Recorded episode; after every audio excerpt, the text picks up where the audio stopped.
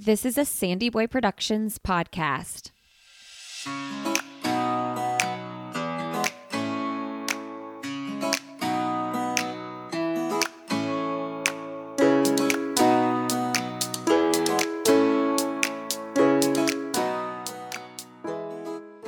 Hey, everybody. Welcome to Why Is Everyone Yelling with Lindsay Hein. I'm your host, Lindsay, and I'm so grateful you're joining us today. I hope you feel supported and encouraged by this podcast every single week. And I'm excited about our guest today, Aly Pain, who is a parenting expert. I am not the expert, but she is. She helps parents end baffling blowups and painful disconnection with their teens to build trust and respect. She's a certified relationship coach for families, and I loved learning from Aly today. I loved connecting with her. Aly shares about some dysfunctional family relationships in her own life that um, included her having an eating disorder and ultimately attempting suicide. So, I do want to put a disclaimer there. If you are listening with your kids or anything like that, if that's something that you want to shield their ears from, you might want to do that for this episode. Aly is super passionate about empowering us, you, me, to have deeper, meaningful relationships with our kids where we can actually communicate well and listen well. Uh, I really hope you get something from this episode. You can follow Aly on Instagram. She's Aly, A L Y Pain, over there. Uh, and you can learn all about everything she's doing at alypain.com. She's got some great courses over there. If you do love this podcast or you find value in it at all, if you could leave us a quick rating and review on iTunes, that would be hugely helpful in new listeners finding us. All right, friends, and this episode of the podcast today is supported by Goodr. These are my favorite sunglasses. If you are not already wearing Goodr sunglasses, I don't know what you're doing because they are super affordable and functional and they don't break easily, which is what we all need with little children digging through our purses and whatnot. Uh, they have really fun styles as well as really classic styles. So you all can save when you go to goodr.com slash another and use the code another 15 for 15% off your order. Uh, all right, friends, please enjoy my conversation with Aly. All right. Why is everyone yelling? Welcome, everybody. Today on the show, we have Aly Pain. Welcome to the podcast, Aly. Thank you. Thanks for having me. Love having parents on the show who are a few steps ahead of me and have been there, done that. My kids are 10 and under right now. So I just feel so fortunate to soak in wisdom of people like you who have walked the walk and talked the talk. And made lots of mistakes along the way. don't we all? Yes, I hope so because that's you're my people. Like I don't do perfection. you know what? Um, I just heard you say this, and so I thought let's start with this. Now that you said that um, on another podcast, I was prepping for this, um, and you said you can't make. What did you say? Something like you can't make mistakes on something that you weren't taught how to do. Oh, you can't fail. You can't fail, fail at something you were never trained for. How, right. how are you? So can we just stop beating ourselves up for one hot minute? I literally barely got six hours of training on how to get the creature out of my body and keep it alive for roughly 30 days. That was it. That was it. so crazy. Like, and, and just to even start with that part of parenting, like the very basics in the very beginning, you literally leave the hospital and you're like, uh i'm now in charge of this human. And you know i kind of prided myself in those early days like i'm not going to read the books you know i don't need to do what to expect when it's expecting and all that. I'm just going to like wing it. But yeah. literally then like 3 days in i'm like googling parenting blogs to think like I, is this kid supposed to be sleeping this much? Do newborns always sleep this much? When do i do a nap schedule? Like all the things. And i don't know who was supposed to tell us that because as a parent um, who's been there, you also don't want to be a know it all to parents who are coming to and becoming parents for the first time. So maybe people felt like they didn't want to be that know it all to me. But yeah, I had no idea what I was doing. And yet I still don't know what I'm doing. There is no playbook. Maybe uh, let me rephrase there's no personalized playbook. Mm, okay. Love that. Because we do now have a lot more information, psychology, about brain development, about relationship studies, um, about parenting studies, et cetera, et cetera. But for the most part, those are going to be helpful, but they're not going to be personalized to you. Yes. Because every brain is different and therefore every relationship is different. So I highly encourage parents to dig into the great, fascinating, and quick to apply information that we have now. And I also want to say, can you just give yourself a little bit of grace if it doesn't work out perfectly the first time? Because, first of all, a lot of these things are change. Our brain hates change. Your mm-hmm. teenagers' brains hate change, just a little FYI there. So, if you are creating change by doing something different, uh, your child didn't potty train the first time, did they? Right. Did they get up and start running without ever falling the first time?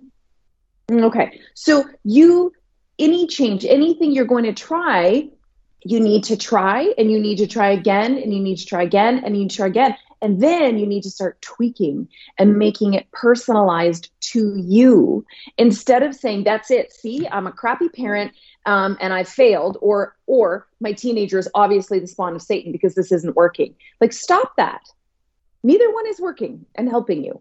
I love that you hit on that because I think that that's so um, like with social media and all the like parenting experts all over the place. We see something once and we're like, okay, I'm going to start doing it this way.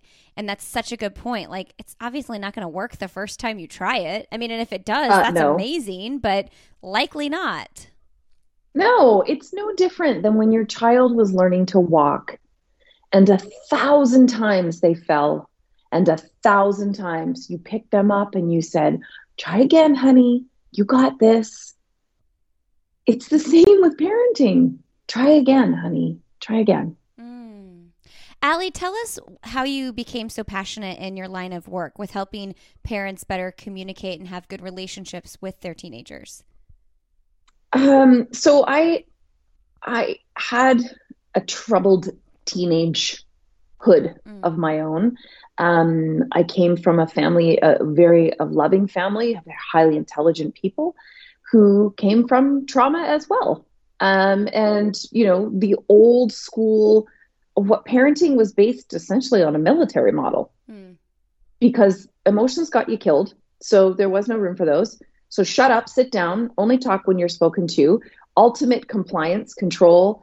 Um, and that became morality for parenting. And so now we are moving into an era of parenting where we're realizing because science has proven it that we might want to acknowledge these emotional things this messy thing and figure out how to relationship through that messy emotion thing so that we can perhaps mitigate a crap ton of the trauma and it, mental health challenges and everything else that previous methods um, amplified. I'm going to say created. I'm just going to say amplified.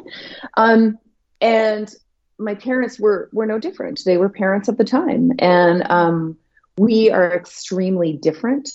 Um, my parents are very high achievers, and so I grew up in a home where perfection, in my, in my experience, perfection was the only mode. You were either perfect or you the fall from grace was hard, and you felt it and we're verbally told that via shame, guilt, criticism, judgment, all of the, again, parenting modes of the past. Okay, so I know I don't hate my parents, so let's just, can we just drop that right, right now? Oh, she right. must have this. No, no.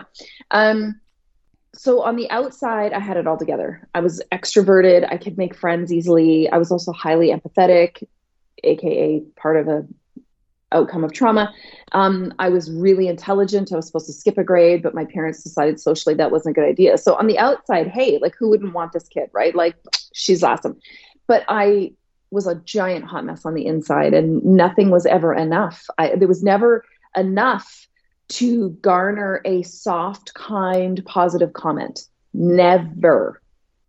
And so what I learned is that I needed to be perfect. Mm. And although I was an award winning athlete and award an academic student, award winning academic student, it still wasn't enough. It was never, it was not enough.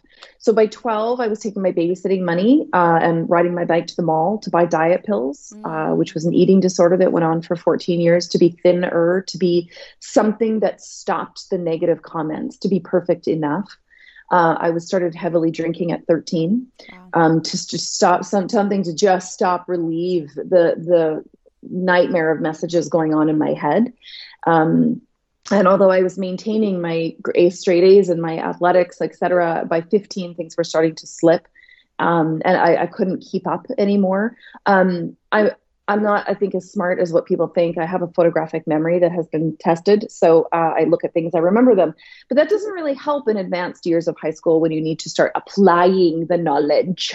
Uh, so that didn't go so well. So by 16, the wheels were starting to fall off, and I was pedaling fast, but I just couldn't keep up that out, external image. And by 17, three weeks into grade 11, I was like, no, this isn't working. I can't do this. And um, I had no support whatsoever. Um, so I just basically didn't attend a single Monday in grade 11. I just decided just not to show up because that was going to make it better. Um, I was going to hide from it. And um, I went from straight A's to F's and failing out. And in February or March of my grade 11 year, I attempted suicide. Mm. And um, surprise, I'm still here. So uh, I decided, okay, well, I also suck at that. Perfect, perfect. Mm-hmm. I can't even do that well. Mm-hmm. Uh, and I know that sounds crass, but that is literally where my head was at. Like, I couldn't even be good enough at an eating disorder to get into help programs because I wasn't good enough at that. Mm-hmm. I couldn't take my own life because I wasn't good enough at that. It was just a constant. And so, what I got to was, okay, well, you're here. I'm here. And I never want to feel this way again. Mm-hmm. So, what am I going to do about it? So I limped my way through grade 11, uh, failing some classes, but I just made it through. And uh, in the summer between grade 11 and 12, I took a lot of time to reflect to think, okay, what do I, what works for me? What makes my brain happy? What do I like? And how do I create that for myself?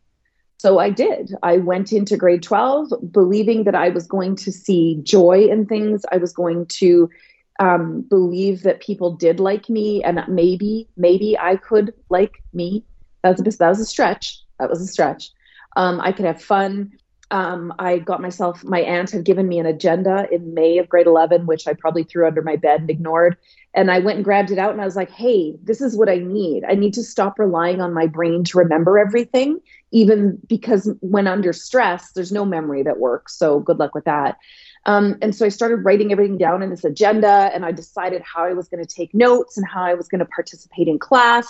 And I decided who I was going to be, not based on an inauthentic version of me, but based on a version of me that I knew helped create me at my best. And I graduated grade 12 as the top academic athletic student in my high school. Um, the trophy is still in the trophy case at my high school. Um, and I went on to university and then realized wait a hot second here. All of this yelling in my brain, which is I love the name of your podcast, all of this yelling in my brain is not normal. Mm. Because you see, it was normal when I lived at home. Mm-hmm. But all of a sudden, what was going on in my brain that was so loud, it didn't fit the environment anymore. So then I was able to go, wait, what? Why? This isn't okay. And I've walked myself into student counseling, and I essentially have been in therapy or healing of some kind for the last 30 years, including becoming a certified life coach, certified relationship systems coach, which is a fancy name for working with families, um, and being a conference junkie, certificate junkie, reading all the books, raising two children of my own, one of whom I've just realized instead of actually having generalized anxiety diagnosed at eight, is now fully autistic, which was a proper diagnosis. He's 21, uh, and also being diagnosed with ADHD myself. So, how did you have, or where did the emotional wherewithal come from to know you needed to go to counseling? And when you got your act together your senior year, like, did someone guide you? Like, how did you, no, how did no, you do that? Nobody. I had no one. Where did it come I had from? no one. You know, it's difficult to explain, but there's something in me that is always seeking freedom. Mm. Aren't we all? I mean, geez, that's all I want. Seeking, seeking freedom, and knowing. I, I guess I knew there was nobody in my corner. Like there was nobody coming to help me. Mm. So, figure it out. Figure it out. So I figured it out. I um I'm kinesthetic, which means I'm very connected to what I feel in my body. So that feels easy to me to to rig to figure out what feels good, what works. And yeah, no, there there was nobody. I just I don't I don't know. I believe there is a call on my life for something bigger. Mm. And I think that faith has although I was not um I was raised in the church, but not one that I really connected to um, a religion per se. I believe there's a reason. Your faith in God. Yeah, I wouldn't have said it back then. But now I wouldn't have said it back then, but now I 100% would say that. Wow. So this is where your work stems from, your own personal story and wanting Absolutely. Because I do not believe that being a teenager needs to be so effing painful that you're left with a lifetime of trauma to heal. And I do not believe that being a parent needs to be so soul crushingly hard that you truly think you are ruining another human being and need to beat yourself up every day for that. You know, the story you mentioned about attempting suicide, it's like, I think that that, other that along with like, you know, your child doing harming somebody else's life might be the greatest fears of parenting like to think that your child might be in a mental state where they would actually feel like that um right even now when my oldest like I hate myself, you know, like pretty typical yeah. things that kids kind of say when they're throwing tantrums, depending on who the kid is. For a brief second there, usually I'm like, eh, he's just, you know, but for a brief second there, I'm like, what if? What if this is going to go too far? And that's really scary. Right. Yes, it is. It is for sure. And um, particularly in the era that our kids are growing up in right now, where um, we have had multiple examples of glorifying suicide, glorifying unaliving, um, multiple examples where kids have packs and the letters and like it's this it's this romanticized crazy ass way of thinking and and so and then social media you know which I, look social media is not all evil okay? Like it thanks to social media and covid it was only one of the only ways where our kids remained any had any connection really to their social network which is by the way a vital part of brain health. Um, but it does um, lead to so much more mental health challenges which we have also we can also prove the increase in anxiety, um, some behavioral issues, a lot of, and even teenagers who've been surveyed say that they know that that they feel that when they're on social media for extended periods of time. But it's a scary, scary time to be parenting. And I think the worst thing is trying to go it alone. Mm-hmm. I absolutely do not believe in going it alone. That was parenting of the day. Yeah of the era because of the morality that was somehow placed on parenting. You sure shoot didn't admit that you had shit going on in your home. Mm. Pardon me, I do swear like a pirate. um, that you you didn't admit that. You you put on a face, you put on yeah. your Sunday best, and you look like you had it together because you were a Hallmark card family, and and and so again we were raised in that where you know in the words of of people close to me you know you don't air your dirty laundry. Yeah. And i that's fine. I'm not saying like everyone needs to go do that and it needs it's the thing. Uh, you know you have to do what works for you but it's one of the reasons why i host my free parenting group on facebook and then i have a private parenting group on facebook as well because i do not believe that doing this alone is helpful in any way because the beliefs that you're failing, you broke them or they are broken and it must be them that are the terrible thing, just amplify. They just grow. And, and what is that helping? All right, everybody. This episode of the podcast is supported by ZocDoc. Sometimes it's really hard to find a doctor, especially when you're in a rush. And there's nothing worse than going to a doctor's appointment and then realizing they don't take your insurance, they don't give you the attention that you need. Their bedside manner isn't so great. And guess what? ZocDoc is the only free app that lets you find and book doctors who are patient reviewed. Take your insurance, are available when you need them, and treat almost every condition under the sun. I love it when you can just get those reviews. And with ZocDoc, there are no alarms and no surprises. Choose from thousands of patient reviewed doctors and specialists. Browse doctor profiles, upload and verify your insurance information, and get your care that you need. Go to ZocDoc.com slash yelling and download the ZocDoc app for free. Then find and book a top rated doctor today. Many are available within 24 hours. That's ZocDoc.com, Z O C D O C.com slash yelling, ZocDoc.com slash yelling. All right, back to the show. Let's talk about understanding the teen brain a little bit more. Can you explain how how things change when we enter a certain age? Yeah, absolutely. So um, this is just the most crushing disappointment for me uh, in in humanity that there is not a parent meeting in grade five mm, okay. that explains this information. It's mandatory, and if you miss it, you still have to watch the video or get the handout uh, and that there isn't a mandatory meeting for students in grade five to let them know, hey, uh, heads up, your entire brain's going to change. It's going to feel like you've like got psychosis, and and uh, but no big deal. Um, so the adolescent brain goes through the second and final growth phase of our entire lifetime. It is one of the largest. The second, the the first, by the way, is as a toddler.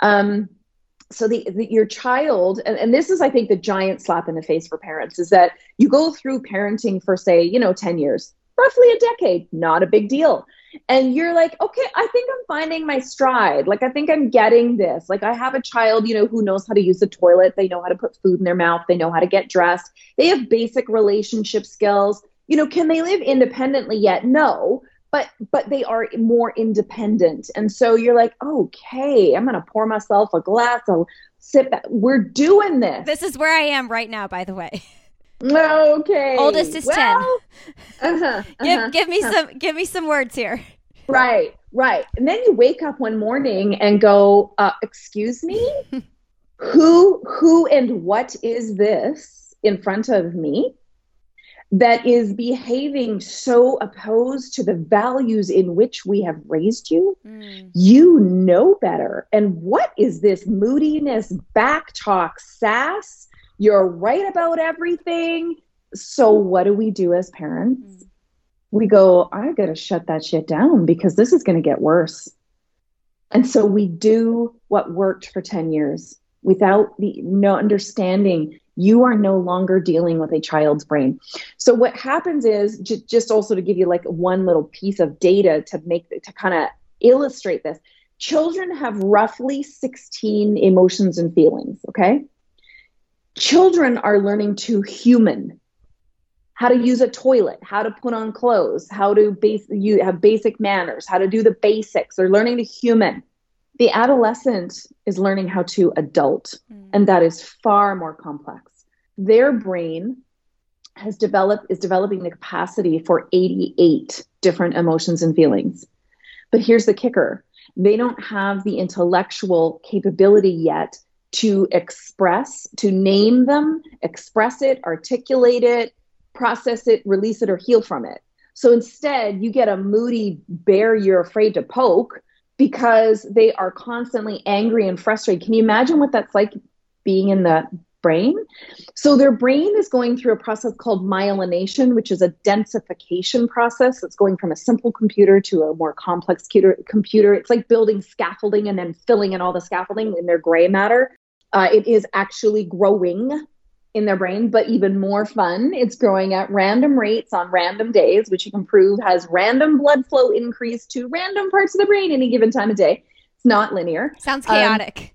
Um, oh, it is uh, one trapeze short of a Cirque du Soleil show, and it's not going to go well. Um, and then they also are, their brains are, now that part is like two to three years, okay, the new hardware part.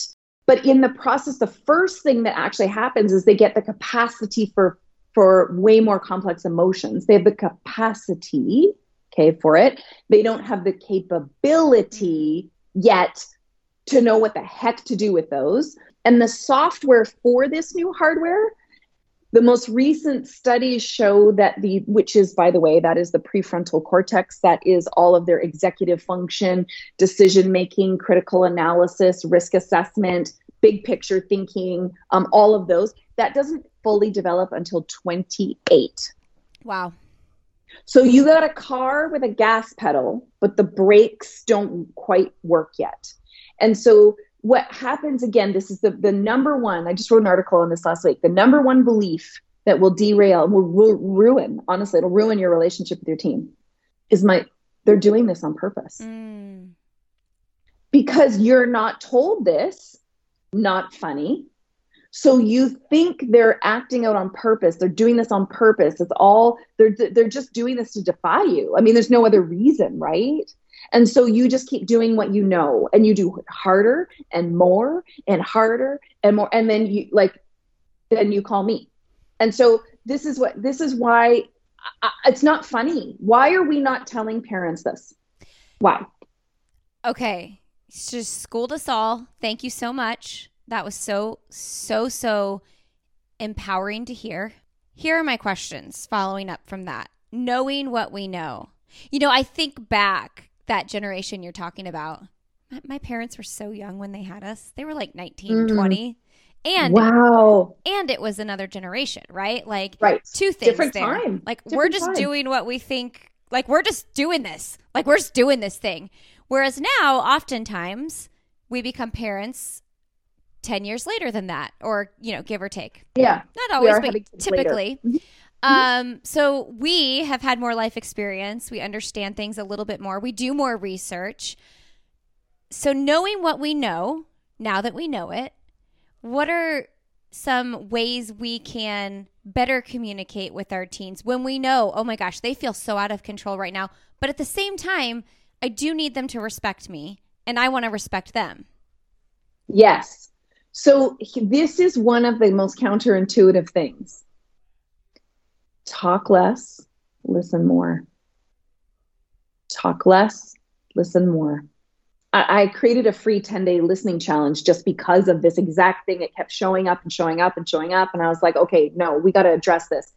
Is that your teenagers, because of their brain renovation, they are often in a state of overwhelm because remember they're supposed to learn all day too so they're coming home completely overstimulated with a, a, barrage of information, none of which they care about or see relevance to their world, but they're supposed to care about. Um, plus, all of the relational stress in the day. Did that person say my name? Yes. Did they look at me funny? Did the teacher just look? And then there's all the inter the in uh intrapersonal awareness. Do I have a zit on my nose? Is my hair okay? Does my shirt look dumb? Does the, so they're going through this is a whole day, okay? Then they come home and they are full of sass yeah, well, basically, they've been signed up for a 10 year uh, career called school, which they hate and see no relevance for, get no real reward for, and don't get to make their own choice about it until after a decade at least. Um, so they're pissed off. And what you want to do is launch shut them down and then launch into a lecture about family values and and and and how we treat people and what is morally right and yeah, you lost them at your second word. Mm-hmm. Uh, they have shut you out, if not walked away. So, what you want to do is make space. This is not their fault that they now have 88 different emotions that they feel in their body but have very little way to effectively communicate. And P.S., they do not wake up one day with that just software installed and wake up and go, Mother, I am now feeling annoyed and frustrated about that. They don't get that. That's you but we're not told that either. Your job is to help them develop an emotional vocabulary so that and make emotions safe.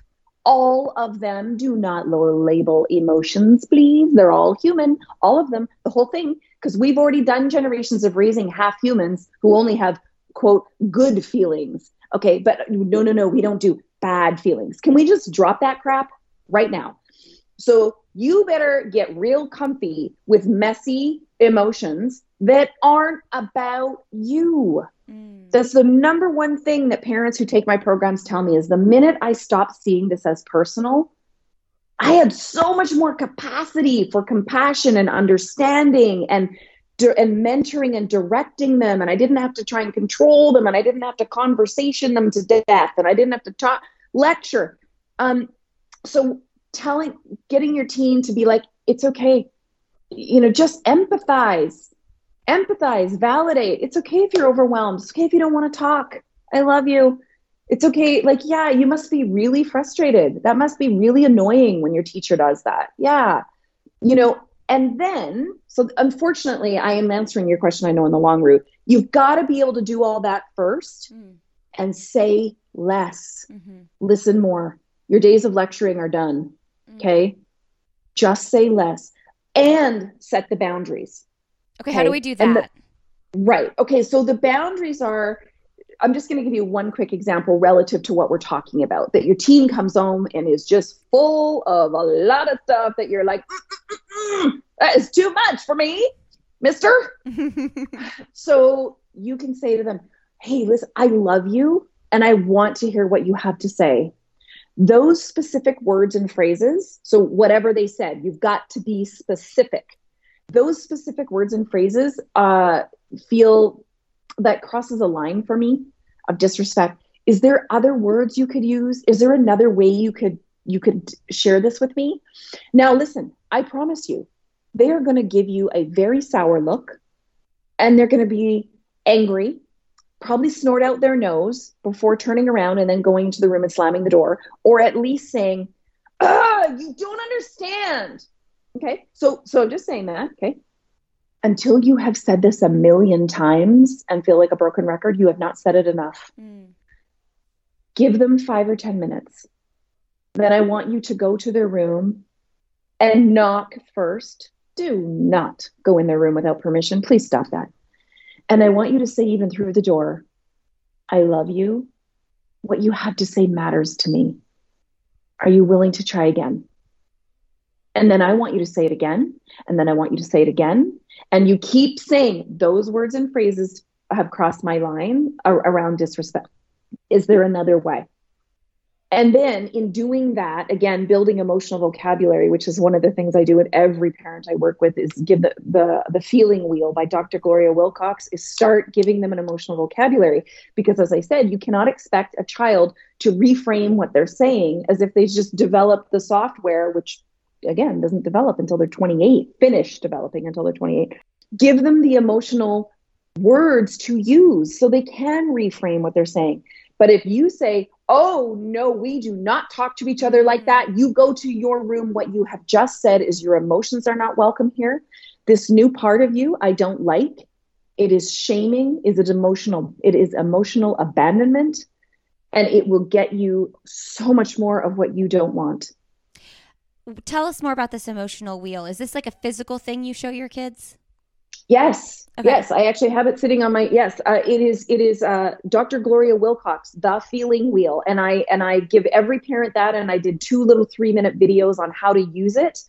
That I I tell parents, you bring that out at dinner every single night, mm. every single night, because if we don't make the whole gamut of emotions safe and normal, by you modeling it, where is your child ever going? They're going to be another half human, mm-hmm. like we were raised as good emotions and bad emotions.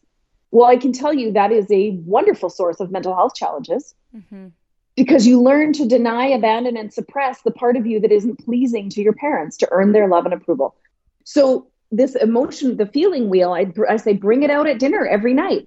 And every person, starting with you, says one feeling that they had that day. And if you don't know what the feeling me- means, get your teens to look it up on their phones. Mm. Or if, if you're, I don't encourage phones right. at the dinner table, but like get them to look it up.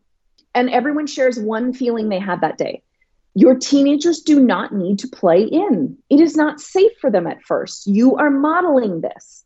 And I don't care if you do this till the end of time. And then the last few days they leave before okay. university, they decide to play in don't care. So you offer it, you, you don't demand it. 100%. Well, what are you modeling? How can you expect them to do it if you're not doing it? So it's about creating a behavioral norm in our family that we talk about feelings. Now, optional. Step 2 mm-hmm. is optional mm-hmm. for them, mm-hmm. not for you. Mm-hmm. You talk about what was going on when you had that feeling. So I was feeling really frustrated this morning on my way to work. I hit the red lights. I got to work late. So I was in a rush to get to my meeting. And then my colleague that needed the report to give to me for this meeting didn't have it ready on time. So I was felt super frustrated. Now your teenager can number one just pick a feeling they had that day. They do not need to optionally tell you what was going on for them that day, but eventually they will. Mm. I do this a lot. Trust me. Eventually they will. And they will start. But also, here's the next part. Remember that say less thing? You don't get to ask questions. Mm. You don't get to ask questions because you've just tried to build emotional safety and then they really dipped a toe in the pool and then you tanked emotional you don't want to interrogate them. That's how they feel. Yeah. That's how they feel. So you can always, the always option is if you want to talk, share more about it, great. And if you don't, great and that's it. I mean, but how early do you introduce this? Because I mean, like my, my kids are four, eight, or how old are my kids? four, six, eight, and ten, and I'm like, I feel like this would be a great exercise for them, even. It would be. There are. I have different charts. Okay. Um, I can get to you. I have the the. There's a child one that is kind of it's six basic okay. emotions and feelings which is kind of up to sort of an elementary school kind of age okay. and then i have the one that is uh, more developed and it's 16 different emotions and feelings the the adult one which is also why i strongly recommend and and want every single parent in the world across the globe and no i don't get anything for this comment is to have Brené Brown's atlas of the heart book because that is exactly why she wrote it Mm. It that is she wrote it for families to sit down and start talking about emotions because her her research shows the uh, the average adult can clearly articulate 3 to 5 of the 88 feelings. Wow. And then we wonder and and she can also scientifically we can also prove if you cannot name or articulate your emotions, you also cannot effectively process heal from and release them. And they get trapped in our mind and our body and we wonder why we're all sick. Mm. is that one of her newer books or is that an older book no it's her newer one. It oh, came out um, a year ago. Yeah came out a year ago atlas of the heart. Oh wow. Yes and so i actually parents in my program um, i give that away as a as for parents who uh, take advantage of early bird pricing is they i send it to them oh, immediately. that's so good. Gosh, there's so many other ways we can go with this, but we only have time for a few more questions. Um, let's talk about helping our kids have self belief. It's such a hard time like as teenagers to, you question everything you don't think you're good enough because this group of friends isn't including you or you didn't make this team and um, are there any tips you have for i don't know if tips is the right word but just phrases or words or encouragement that we can be and give our kids when they're going through this self doubt in their life? Mm-hmm. Yeah. So the first thing I want to do is agree with your statement is that scientifically that is proven is because of the adolescent brain development, what happens is another process called pruning, where the brain actually destroys really good neural pathways that we liked and loved, including identity. Mm-hmm. Mm-hmm. So who your child, what they knew about themselves and what they loved about themselves uh, that gets destroyed, mm. which is illustrated in. I know in Disney Pixar's uh, Inside Out. That's not just like a cartoon movie. Go rewatch it. Mm. Okay, and then it's their their self esteem drops up to thirty percent because their brain is now rewriting a new, more complex a sense of identity that is required for self reflection, and that is a mark of a fully developed adult brain is a mature level of self reflection. So for girls, the height of that, or the low point, call it what you will, is 14. For boys, it can be a little bit later. Um, so I want to just agree with yes, that is totally true, scientifically proven. So what I recommend is before you reach that point, um, do the free five love languages quiz okay. online. It's by Dr. Gary Chapman. You can Google it, five love languages quiz do it yourself. If your child would choose to participate please do not force them. Um, do it have them do it. But if they don't you could probably look into it a little bit and see how they express them kindness or affection to their friends to you to their siblings and probably guess on their love language.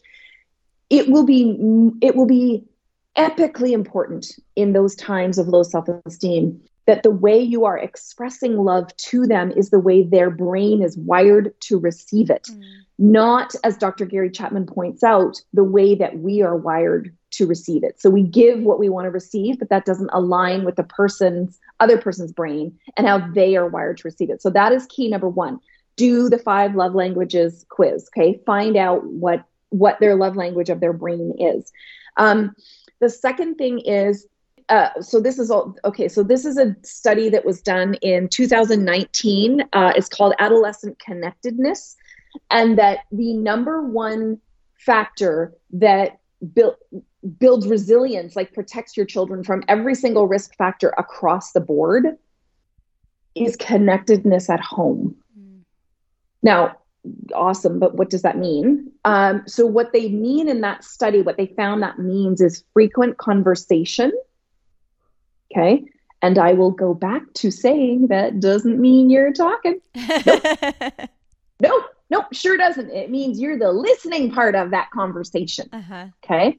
So listen, listen more, ask open ended, curious questions without an agenda to any answer.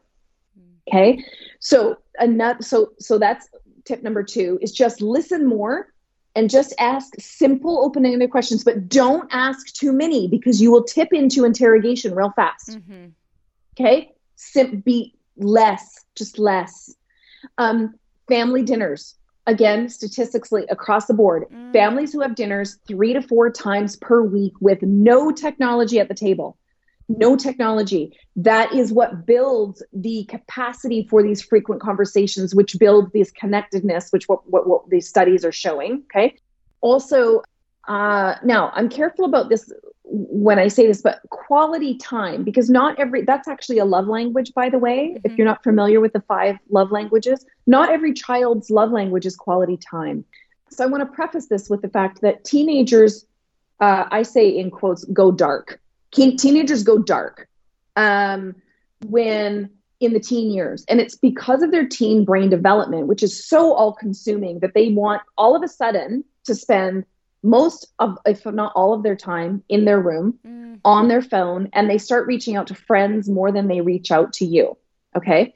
So this one is for you. The best way to get them through this self esteem thing is to not take it personally, which I already mentioned. But here's why because the minute you take it personally, you will behave in a way that will shame and guilt them mm. and come from criticism. It, it's, un, it's unconscious. Your beliefs drive your behavior. So check your belief because to get them through this self esteem thing, you're going to need to check yourself. Are you trying to fix them? Because the minute you're trying to fix them, you are inherently saying what you're doing and being and the way you are is wrong. Mm-hmm. You send that message and you're driving the self esteem even further down the road. This is not personal. This is a function of their brain development. Love them through it. Be on their side without needing to fix them because they're not doing it right. And that's really hard because we were raised in that era. Okay. And then that goes back to this whole effed up thing about only happy emotions, good emotions, bad emotions. Stop it give your child the space to have bad emotions mm. if that's what you want to call them. Yeah. Give your space to have all the give them space to have all the human emotions because the minute you make some emotions not okay they have to hide those or if they have to abandon and suppress them. So if you want to get through this ugly dip which is going to happen you start celebrating and welcoming all the messy emotions.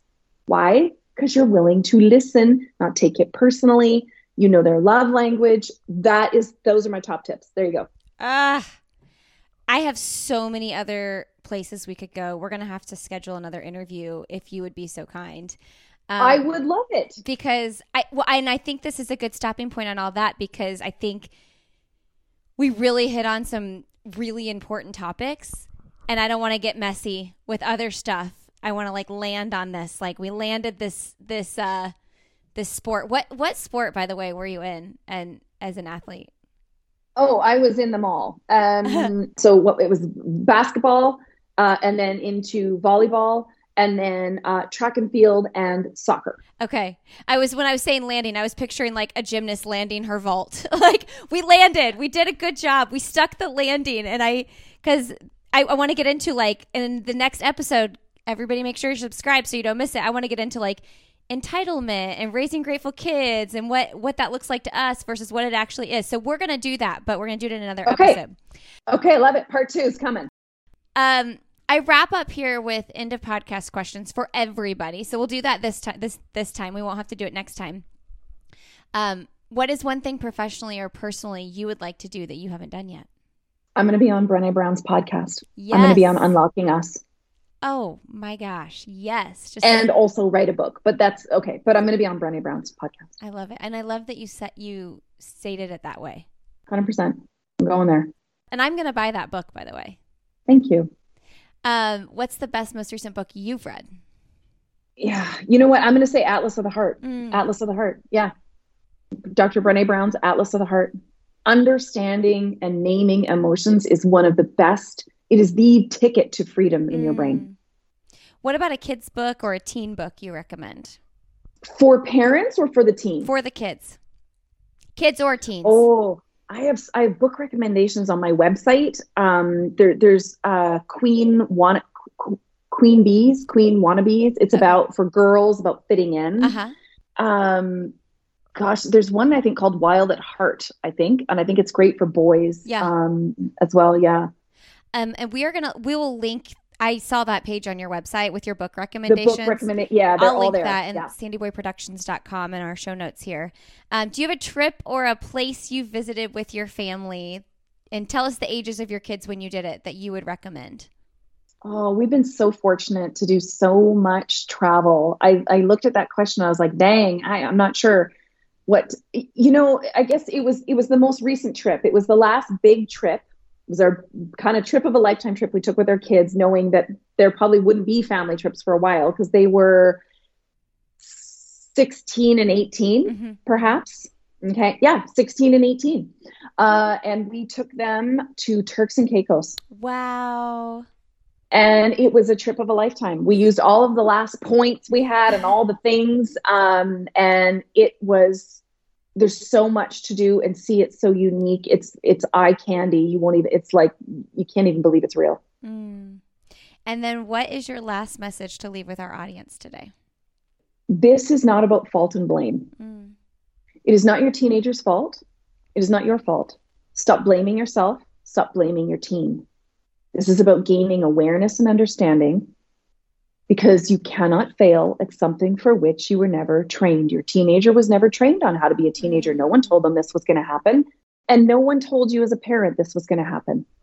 So take a breath and forgive yourself for whatever you're beating yourself up for. And then let's go back in with an open mind and let's start learning, not because you're wrong or you're failing, just drop it because you are the most amazing parent that ever was for your child and i can prove that because you are their parent. Mm. that was intentional. You're you're their parent. Aly, thank you so much. Thank you. Thank you. I i'm so grateful for this all right, everybody, thanks so much for being here today. Thank you, Aly, for coming on the show. It was so great to get to know you, and I'm looking forward to another conversation with you coming up real soon. You all can follow Aly on Instagram. She's Aly, A L Y, Pain over there. You can find me. I am Lindsay Hines 626, as well as this podcast. Why is everyone yelling? Learn more about this show and all the shows in our network at sandyboyproductions.com. Thanks so much for being here, and we'll see you next week on Why is Everyone Yelling?